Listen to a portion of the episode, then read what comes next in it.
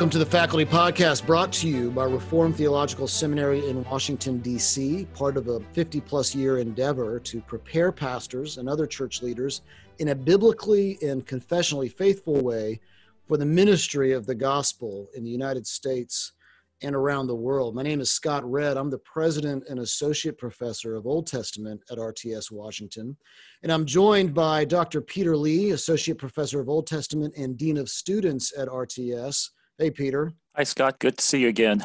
Good to see you. I'm also joined by Dr. Tommy Keene, Associate Professor of New Testament and Academic Dean at RTS. Hi, Tommy. Hi. Great to be here. Great to have you.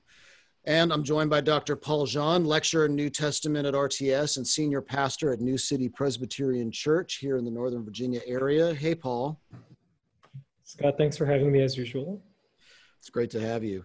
And we are again joined by our man in Jakarta, Dr. Gray Sutanto, who is the newly announced systematic theology professor here at RTS Washington and will begin June 1. But we've got him here early to join us for the Faculty Podcast. Hey, Gray.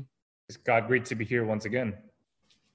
So what we want to do is start a discussion in which we are going to talk about public theology, and we actually kind of deliberately use that language instead of political theology, because we're talking about public iterations, public expressions of our theological commitments that are deeply held by us as followers of Jesus Christ, as opposed to just talking about a political theology, which is usually dealing with policy prescriptions that might come out of a theological perspective.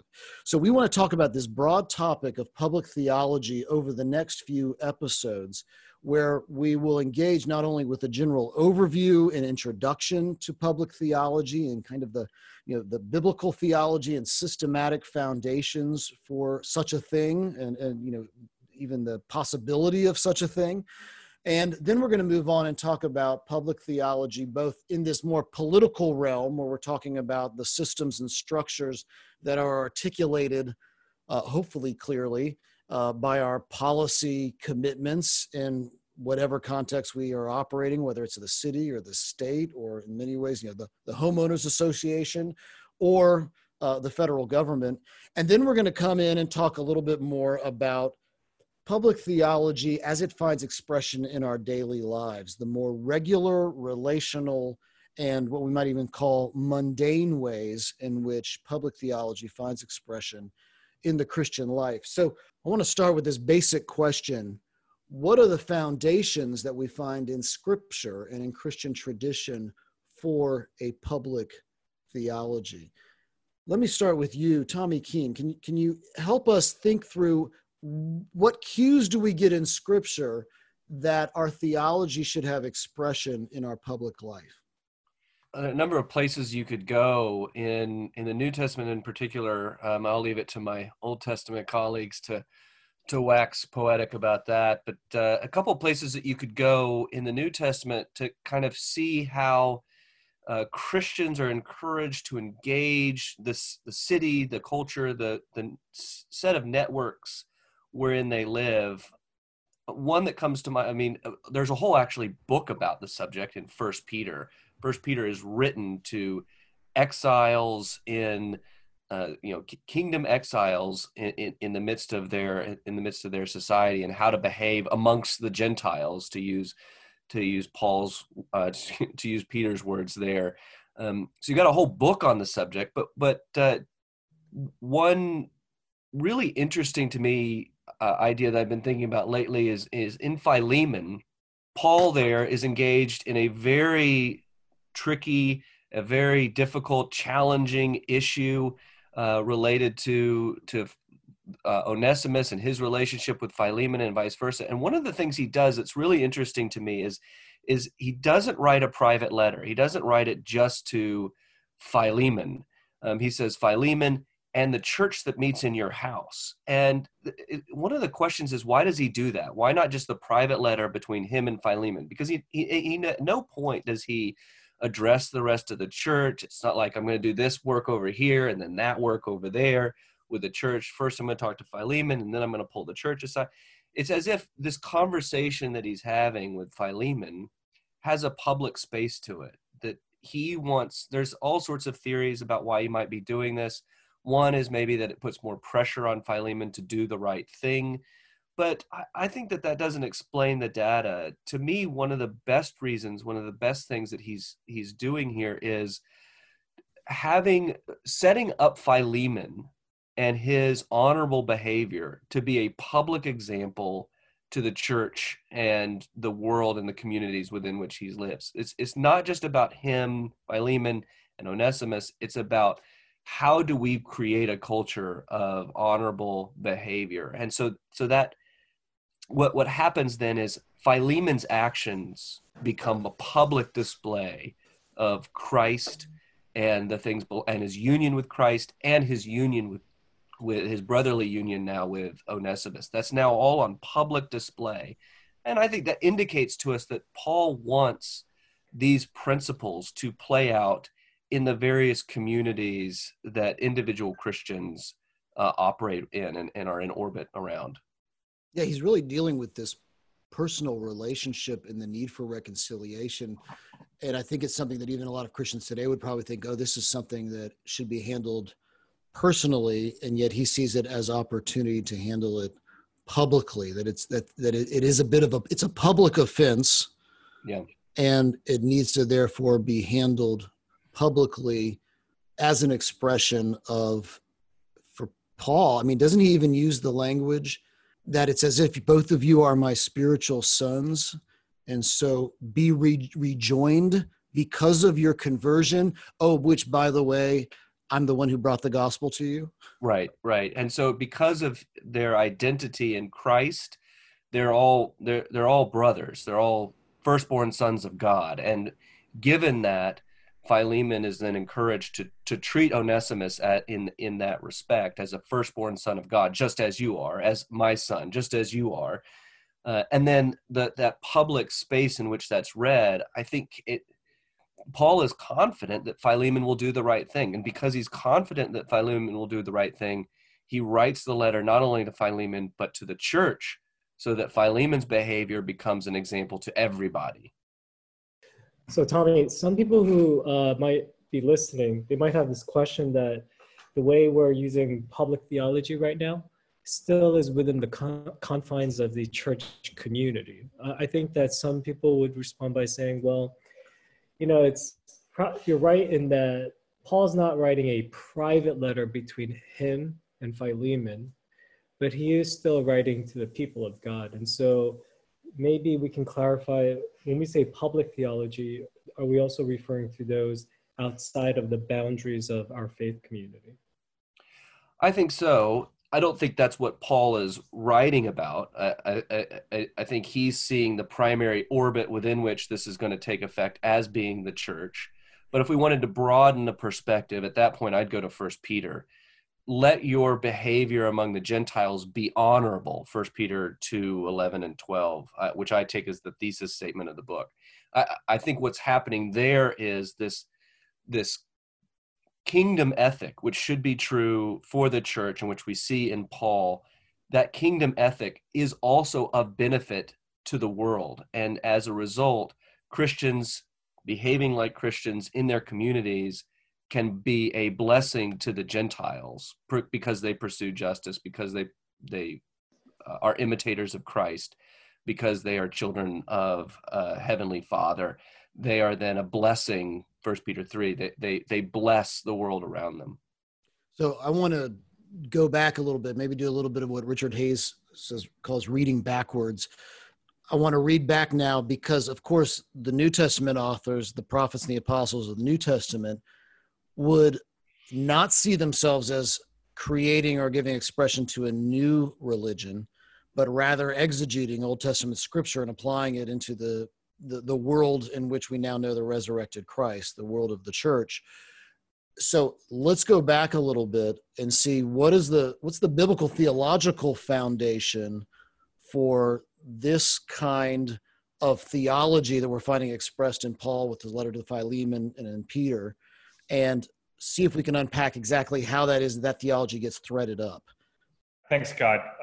That's a really insightful comment that the New Testament is actually trying to extend and apply Old Testament religious insights to this new context after the coming of Christ.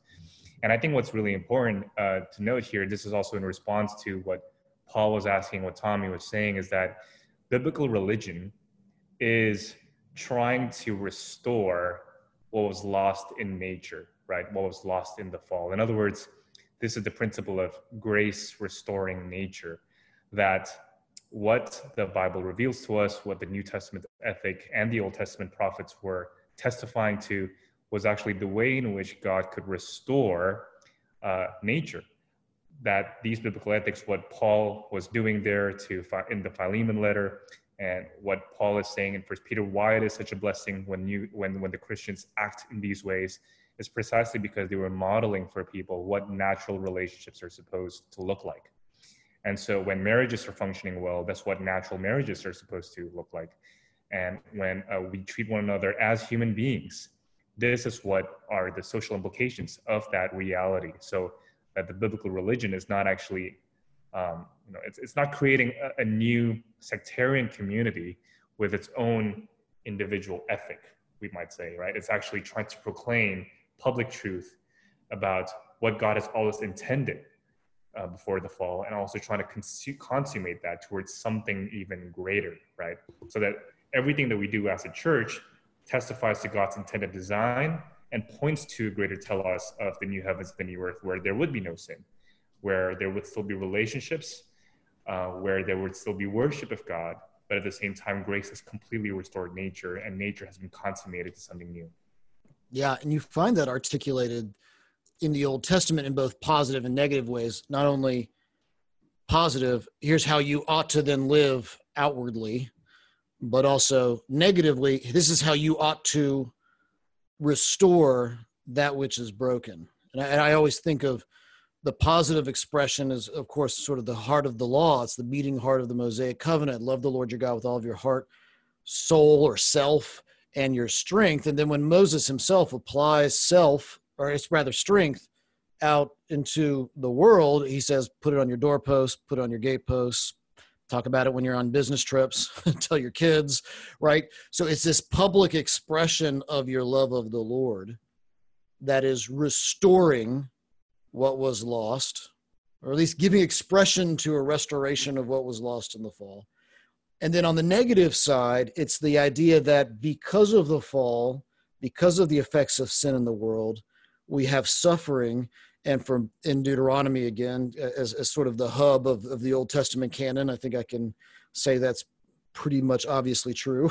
In Deuteronomy, over and over again, we see this language of the orphan and the widow and the sojourner, and the three terms kind of co-located to represent all of those who are acutely experiencing the suffering as a result of the fall, right? And sometimes it's just orphan and widow, and sometimes it's just sojourner, and sometimes I think Zechariah adds poor in there to the group to try to kind of make sure we get the point that this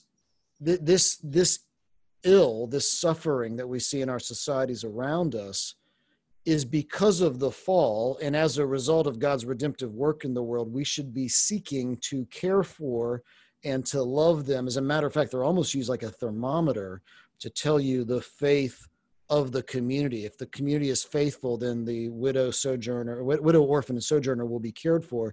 And if not, then they won't be, they'll be exploited. And that means that God will come and care for them instead.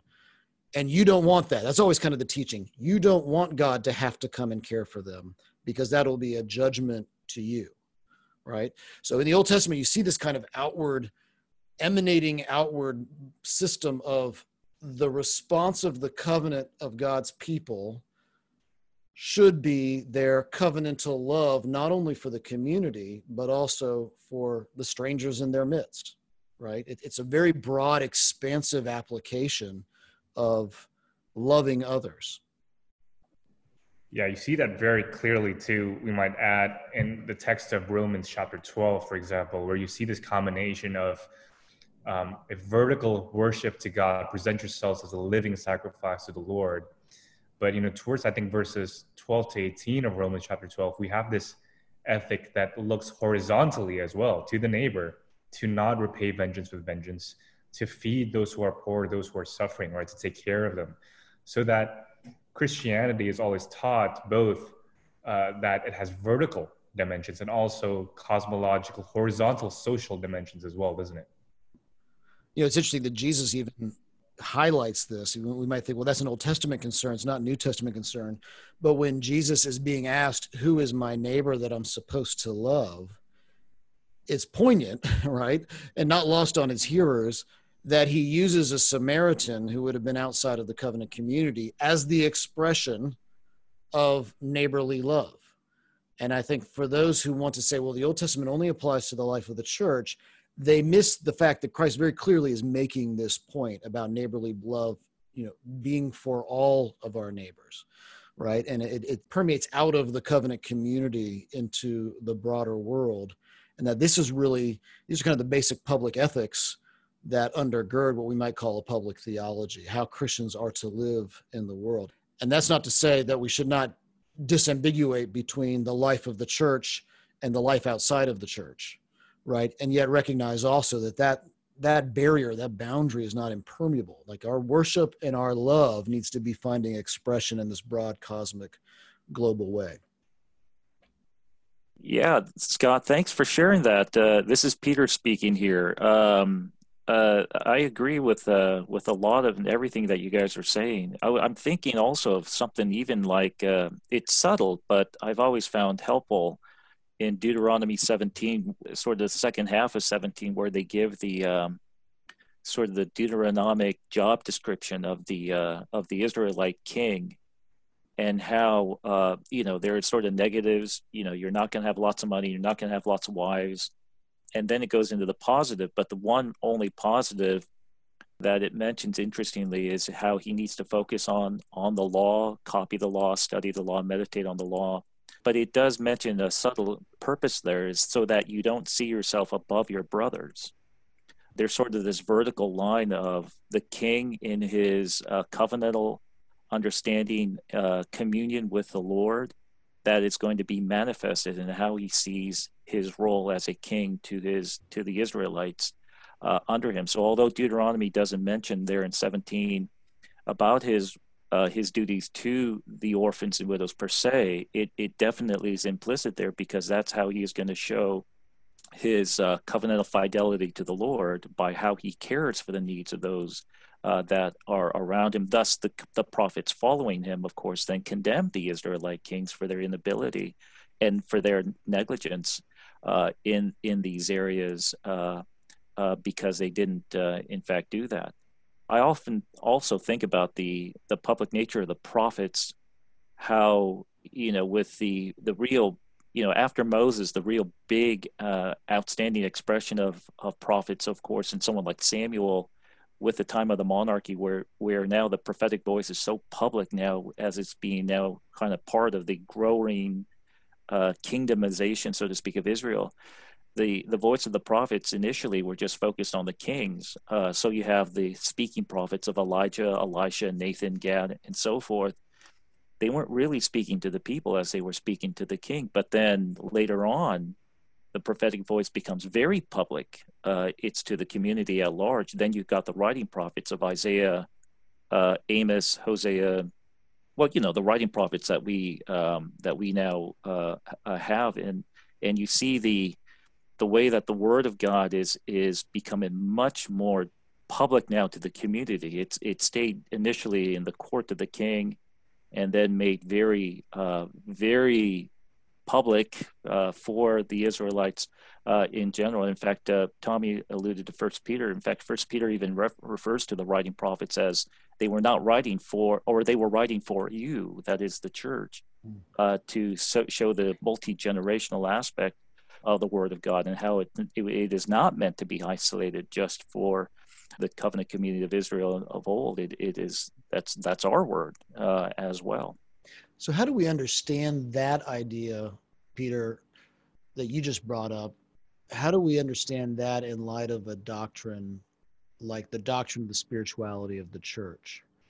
Yeah, I think that's an important relationship. And without getting to all the historical nitty-gritties of the doctrine of the spirituality of the church, there does seem to be an important priority. It's hard to know how to engage in encouraging God's people to love one another unless it becomes first based on, I guess you could say, our understanding of God's love for us in terms of the New Testament, of course, that being supremely manifested in the person of Jesus Christ, his death on the cross, his resurrection from the grave, our union with Christ.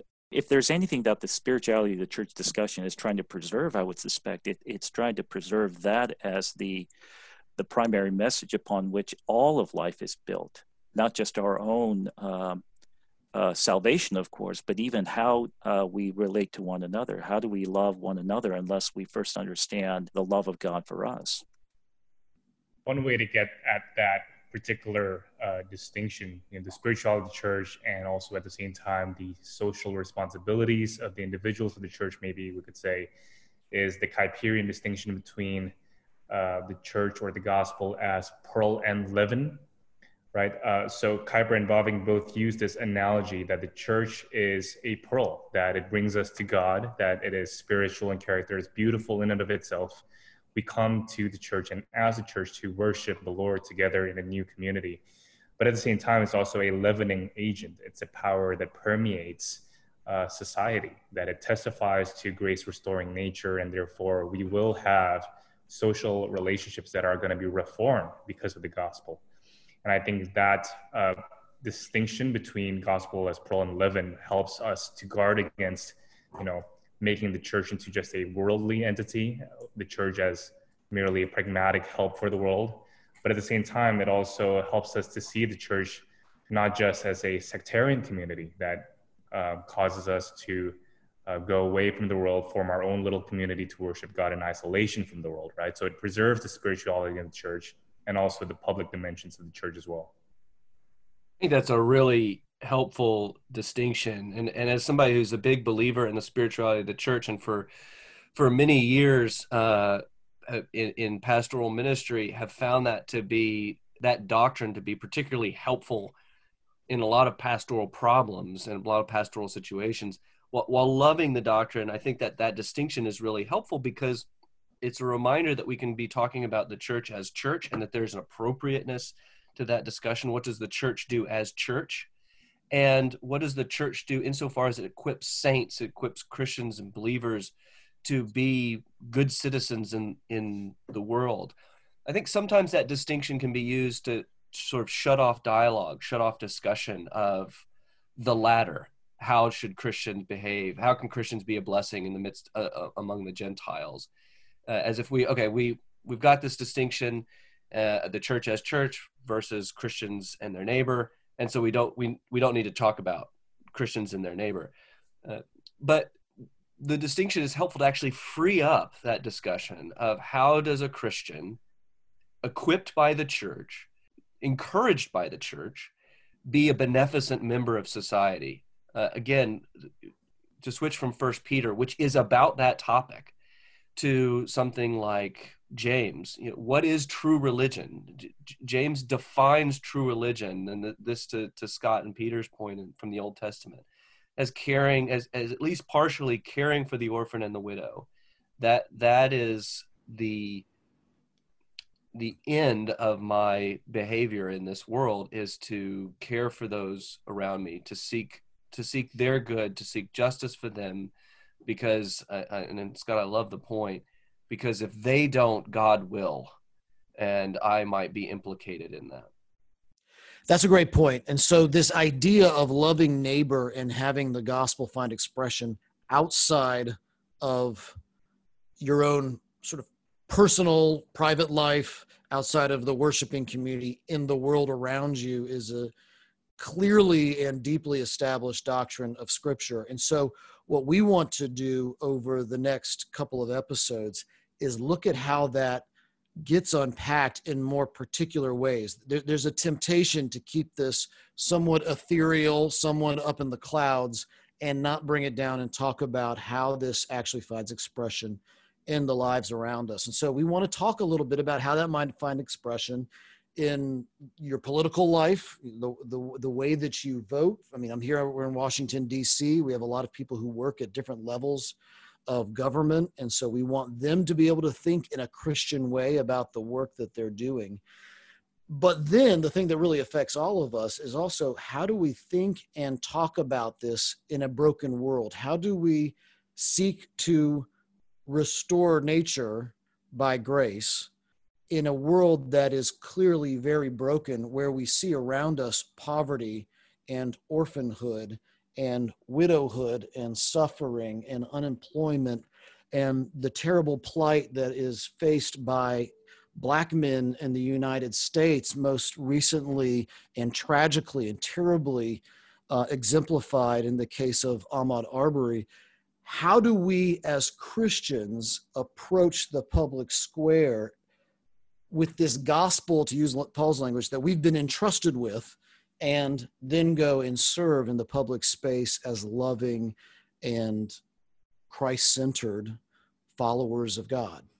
We're going to come back to that in the weeks ahead, but we want to transition now to another discussion, and that's the discussion of, which comes up a lot in this public theology discussion, how do we as Christians come and disagree with one another and be firm to our convictions and to our interpretation of Scripture, and yet at the same time do that with reasonable Christians who may disagree with us, who might hold different positions, but not only with Christians, but with everyone around us. This is an aspect of public theology. How do we care for and faithfully articulate Scripture in a world where disagreement and dissonance is going to be prevalent? How do we do that in a way that it gives expression to who we are in Jesus Christ? I think that's such an important component of the conversation, because we really, unless we can figure out ways to converse, to agreeably disagree, to move conversation forward, unless we figure out how to have these kinds of discussions, that we can't really solve any problems. We've got to figure out how to have the discussion before we can discuss it productively. And so often what happens in the case of these kinds of conversations is we can't really even do the important work because we don't know how to talk to each other. We don't know how to dialogue and move the conversation forward in a way that's productive, not only for all the people having the conversation, but for the wider watching world. It's become a kind of sub-theme to a lot of our episodes so far. Like, how do we interact with one another in a way that's helpful? No, in terms of learning to just engage people that have different opinions. I've actually thought about this for a long time because I went to a very Reformed seminary, right? And I'm very thankful for it. I learned so much. And in many ways, the seminary gave me a kind of theological backbone to engage, worldviews and people that differed, at least in terms of, they gave me a theological framework expressed especially in someone like Van Til. But you see, it's not just having the tools and skills, but it's really having the right disposition. I think that one of the things that I did not see modeled well for different reasons is just learning to play nice, learning to listen well, right? And for me as a pastor, especially in an area where we're intentionally not in a Christian bubble. We try to really engage people that have different, not just theological views, but just different worldviews, right? Something that I have found very helpful is so basic to believers. Like the letter of James talks about this when it says, just be very slow to speak, be very careful to listen a lot. I read this book by this very popular secular author, and initially I dismissed it, but she said that one of the practical ways to learn to listen well is to always ask 7 questions before you respond. Now, I think a lot of people might find that mechanical and artificial, and so initially I dismissed it, but I found that actually that has made me a better listener And if anything, it's exposed me to myself in the sense that I see how many assumptions I carry even when I'm trying to listen well. The last quick comment I want to make there that has been very helpful for me is, over the years, I've read a lot of memoirs, particularly those by unbelievers, skeptics. And that exercise has been very helpful because, you know, we do this even as very sincere believers. We just tend to think of people as ideas on a stick instead of just full image bearers. And I have found that the exercise of reading memoirs really helps you to understand like the bigger picture. And the fruit from this is not that your answer changes. It's not that your answer changes, but the way you answer people does change. Like I remember reading this memoir about this man who was arguing for gay marriage, right? And that was a very good memoir for me because it helped me not to see the issue just from a biblical perspective per se, but from the perspective of someone that fears being alone for the rest of his life, right? And so that has really, I think, shaped the way I speak about this very difficult topic of like the Bible and homosexuality. And so I would say for me, just learning to ask many questions and reading a lot of memoirs has been very helpful in terms of this exercise of trying to maintain conversations with people who are very different from us. That's so good, Paul. And I think the principle that we're getting at there with reading memoirs is this idea that you need to become more sympathetic and empathetic with others precisely by getting to know them, by being around people who are different than you, and hence being able to relate with them in a particular way so that you don't communicate the gospel as if, you said, they're just heads on a stick, right? These are embodied people with their own past struggles and histories, and we have to be able to relate with them in that particular way. And hence, in our disagreements with them, we would be able to come off and critiquing those who disagree with us and expressing our disagreements as relationally mature and sensitive communicators to them, right? And your journey towards that understanding from seminary life to reading memoirs and maybe perhaps also your journey here as a pastor, I think I went through something like that as well, because I think something that becomes really, really clear in a reform context is that there should be a diligence and a zeal for the truth. And I think that's important. There is a sense in which we have to be zealous for the truth. But at the same time, we have to understand that in our zeal for the truth, we're not supposed to simply bulldoze our theological interlocutors with the truth. And we're to relate to them pastorally and as human beings. And I think going to Edinburgh and actually meeting with professors and unbelieving colleagues and friends who are just incredibly intelligent and decent people. And it's not like we don't express our disagreements, we do, but what I'm realizing as they express their disagreements to me and to their own colleagues is that they actually listened well and they treated these other people with dignity and respect in a way that perhaps I might say those in the Reformed community don't treat one another within the same Reformed community with the same kind of decency and respect as I saw my non-believing friends and colleagues treating one another and also Christians there, right? So I think going through that journey and also becoming a pastor myself and listening to people who are suffering and meeting people from a variety of different backgrounds, you know, where we're not just talking about academic theology, but we're also having to communicate the gospel in these concrete embodied ways.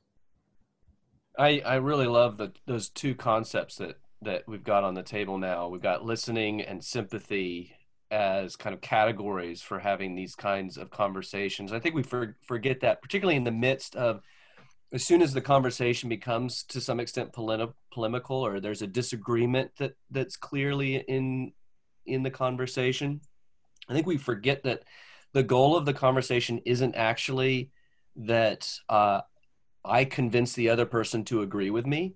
I mean, we know that that's not the goal of conversation. We know the goal of conversation is iron sharpening iron and mutual edification and that kind of thing. But when the disagreement presents itself, we think that the goal is you need to agree with me. The way we move forward is by me proving that I'm right. But I think we need to not lose sight of the goal that we all learn together and grow together, and that we both leave the conversation to somewhat changed and more nuanced and more mature than we entered into it. Van Til was really helpful for me in seminary for that, to remind me that all truth is God's truth. I mean, just to keep things simple, I guess. I know Van Til's more complicated than that, but to mine from the Egyptians, that I can learn from people that don't share my presuppositions, even my ultimate presuppositions that the Lord is God and that he has sent his son and that he is raised. Like, I can listen and learn from that, and it have a positive substantive change in the way I'm thinking. The other helpful category for me was a phrase that comes from Paul Ricoeur, the new naivete.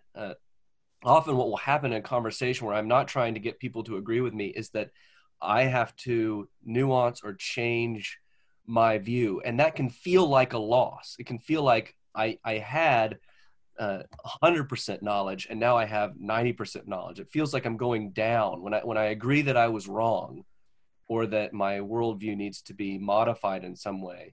It can feel like a loss. But Ricoeur reminds us that, you know, even though you're reaching this new naivete, it feels like ignorance. Actually, you've gained something. You've learned something, and because you've learned something substantive and substantial, everything else in your view needs to shift a bit, and that's unsettling. It's disconcerting, but it's a way of theological and mental maturity, and that's how we actually grow and learn new things. Is our world feels disrupted for a while, but because we are created in the image of God and we can think God's thoughts after them, we're able to rebuild from that place of seeming ignorance something that's bigger and better and broader. You can only do that if you're listening to the other person, even when they're critical of your view. Great. Thank you, Tommy. That's fantastic.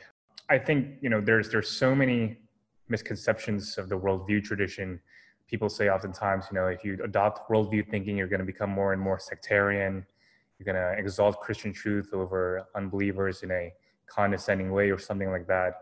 But I think what we forget is that the best of the worldview tradition actually communicates the Christian worldview as indicating reality, that the Christian faith, in other words, is simply a declaration of what is true, that everybody lives as image bearers of God and everybody are living in God's world. And hence, inevitably, no matter who you are, whatever you profess to believe, whatever your presuppositions are, you will express something true, something about God's image in you that you can't possibly deny, right? So that when we're conversing with other people, because we know that, because that this is the reality that they are denying and this is the reality that we are believing and we are perceiving, they will have something to teach us. They will communicate something that is true. They will express something of the good and true and the beautiful, right? So that the best of the worldview tradition, I think, as Tommy, you were saying, isn't going to actually inculcate this sectarian mentality where we cannot learn from the unbelievers, but precisely the opposite, that there'll be something beautiful in the unbelieving worldview by borrowed capital, right? And that reality, the perception, when that is unveiled, can actually also, like you said, shock us to realizing something that we haven't learned before, right? Yeah, I think about this, you know, often stated ethic that before you engage with the person you disagree with, you need to be able to articulate their position in a way that they will be happy, that they'll be satisfied with your articulation of their view. And I think that's incredibly important. That is basically an application of this love your neighbor ethic that we find in Scripture. You're having empathy. This has broad-ranging application. This has to do with social disagreements, political disagreements, theological disagreements, where it's very easy to cast somebody as an other, and then you just kind of stick them in the camp of group I disagree with, right? And don't actually have to engage with their ideas and honestly grow and learn from their ideas, you know, and recognize this sort of, I like this as a life hack, you know, approaching everyone as someone you can learn something from, right? And every conversation that you go into, I remember hearing about a politician who was particularly well known for being good at cocktail parties, and someone asked him, "What's your secret?" And he said, "It doesn't matter who I'm talking to. If I'm talking to them, there is something I can learn from them. And so I treat the conversation as my search to find the thing that I can learn from them." You know, and it's kind of a nice little life hack as well in theological debates. You know, as you're debating, find the thing, try to understand the view and find the thing that you're missing, find your blind spot.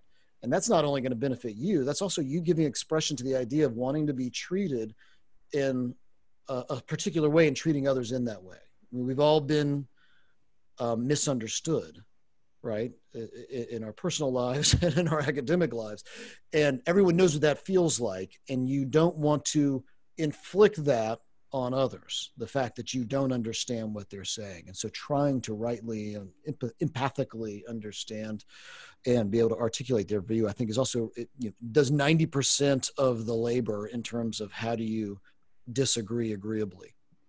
Yeah, it's something I've tried to, and I think some of you as well, we've tried to build into the classroom experience. So much of the educational mindset is, okay, you've got the expert at the front and they give you the information, and then your job is to take in the information and memorize it. And yet a lot of what, you know, applying a lot of these insights to the classroom, you can think about how education works as something that we build together, that actually that person in the third row at the back of the class who's obviously there so to play World of Warcraft and not to listen to the lecture, but they have a contribution that can then support the conversation that we're having together, and figuring out ways to make make those conversations happen is part of the challenge of education in particular, but the broader conversation of how we do life and theology together in general. To Tommy's point, recently in my Greek exegesis class, some of the students asked why I recommend commentaries that are not from individuals in the Reformed tradition. And I was a little taken aback by the question, just because for me, it's become such a given that we can learn so much even from those that differ from us.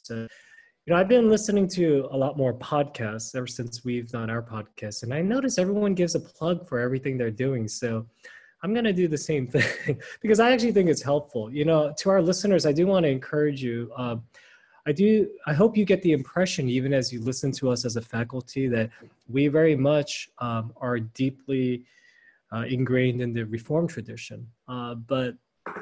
You know, one of the key things we talk a lot about at our seminary is that we're winsomely Reformed, in the sense that we don't adopt a defensive posture, but because we believe that all truth is God's truth, we do have a way of just dialoguing with people. And especially at RTSDC, it's just not possible to become like a kind of monitor or something. We do need to be aware of what's going on in the world and dialogue with different traditions. And so just wanted to give, you know, a plug for our seminary. Sorry about that, but I still think it's worth everyone considering. I would even add, in that case, in the case of the seminary, there's a pedagogical value to being able to disagree lovingly, as it were. And it's not as if we all hold the same views on all of these topics, and yet it's a benefit for me to be able to point out, hey, by the way, Dr. Jean or Dr. Keene or Dr. Lee disagreed with me on this point. You know, here's where we share, you know, commitments, and here's where we differ. And it helps them. There's a cognitive process, I think, that happens when you have to do this idea of holding two things in tension, right? This is kind of adult thinking. And I feel like sometimes at seminary, that's what we're doing. We're just teaching people to think like adults, to be able to hold multiple ideas and to interact with them even when they're in intention, and to say, this is not what I hold to, but I understand how someone could hold to this view. You know, it's important for me to be able to say something like, Peter Lee is totally wrong about Harry Potter being an anti-hero. I mean, that's just a complete misreading of the book, but we're still friends, Peter. Yeah, that was very winsome. I can sleep comfortably now at night knowing that, that my view here of Harry Potter. He was the offshoot of the Jack Bauer generation. That actually is as true as that ISFC as that might be. that I'm still well received in love. Thank you. I can sleep now at night. Brothers, thank you. This has been a great conversation for me to engage in, because we live in a world where we're not all going to agree on things on the same on key issues. And I've valued a lot of what you guys have been sharing in terms of Paul's, our faculty member Paul, not the Apostle Paul, his conversations of encouragement to listen, to ask questions of clarity. That's so important. I think we can so easily kind of build up straw men and false argumentations where we're not, it seems part of the frustration of these conversations at times might be the fact that we're not really hearing each other. How many conversations and dialogues that we had where person A will say, well, this is what you believe. Person B will say, well, no, you totally misrepresented me at all. That's not what I believe at all. And then person B would say, well, this is what you believe. And person A responds by saying, no, that's not my view at all. You totally misrepresented me. There seems to be no conversation. They're not even able to understand one another, much less come to a point of mutual agree to disagree. We mentioned Francis Turretin earlier. And one thing I have always appreciated about Turretin is how he begins with the state of the question dialogue. Here's the state of the question. Where basically he clarifies a point and says on either sides here, we can all agree that this is the point that we don't agree on. And if we can really resolve this point, then we could actually come to some form of unity. But I find that so helpful because we can actually say, you're right, this is where we are not on the same page. This is where we're not on the same page. This is where our conversations really need to focus. And I find that a real helpful starting point. A lot of what you guys were sharing earlier, I, like so many of you, like all of you, am a Reformed Presbyterian minister, a real pastor, so to speak. But, our Reformed heritage at times has made it, this is not necessarily the byproduct of being Reformed, but it tends to be characterized as being not very passionate about evangelism and missions and things of this nature, where our Arminian brethren tend to be much more passionate and engaged in that. And I can't help but to wonder that in our conversation with the non-Reformed community, if there's something that we can benefit from that by just talking about it openly. We can gain their heart for evangelism. They really can gain perhaps more from us in terms of a solid grounds of theology. And there's something that can be really beneficial if we can keep open dialogues of conversations like that. Yeah, no, I think that's absolutely right. We need to be able to glean even from those with whom we disagree deeply. I mean, you use the phrase, Tommy, mining Egypt, and I think about the benefit throughout the scriptures that the people of God receive from peaceable relationships with countries, even outside of the land, right? And being able to benefit from general revelation, from common grace and the fruit of those. And we need to be able to do the same thing. I mean, I remember one of the most profound books that I read, and I'd recommend it to this group, not necessarily because of its theological acumen, but just because of its tonal qualities, is Jaroslav Pelikan's Fools for Christ. This excellent book where he traces truth as it's articulated, people pursuing the good, the true, and the beautiful in a variety of different phases of sort of Western history. And included in there is Luther, and the Apostle Paul, but also Nietzsche. And I remember as a young seminary student being struck at the idea that Nietzsche has much to offer me. And I know for many people that might sound crazy that someone would not recognize that Nietzsche had something to offer, but I was living in the world of that's them and this is us. And to have someone walk me through, this is how Nietzsche can help you be a better Christian, without saying that Nietzsche's faithful in any Orthodox Christian kind of way, but yet recognizing the truth that he has, that was kind of revolutionary for me in terms of thinking about other authors and being able to draw what's good and leave behind what's not beneficial. We're going to have to go ahead and close up. It's been great, as always, seeing you, friends. This discussion that is recorded has been excellent, and I also enjoy the conversation beforehand as we're trying to figure out what we're going to talk about. It's great, as always, to see you. Can't wait to see you guys again, and to be in the same place and to share that kind of fellowship as well. And to everybody else who's listening, we will come back and see you next week. Take care.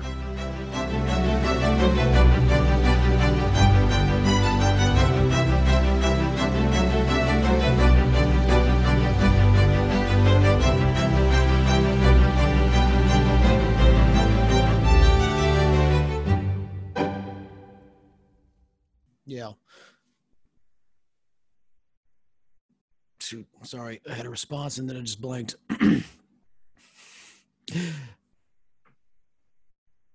But by the way, while we're kind of let's pause for a minute while Gray's gone, and I think we have enough stuff here. Yeah, for this to be the topic. Yeah, I had a closing point that would segue us into the next topic. And yeah, so that's good. I'll do a harder one. I had a really nice, smooth segue. It would have been great, guys. It would have been great.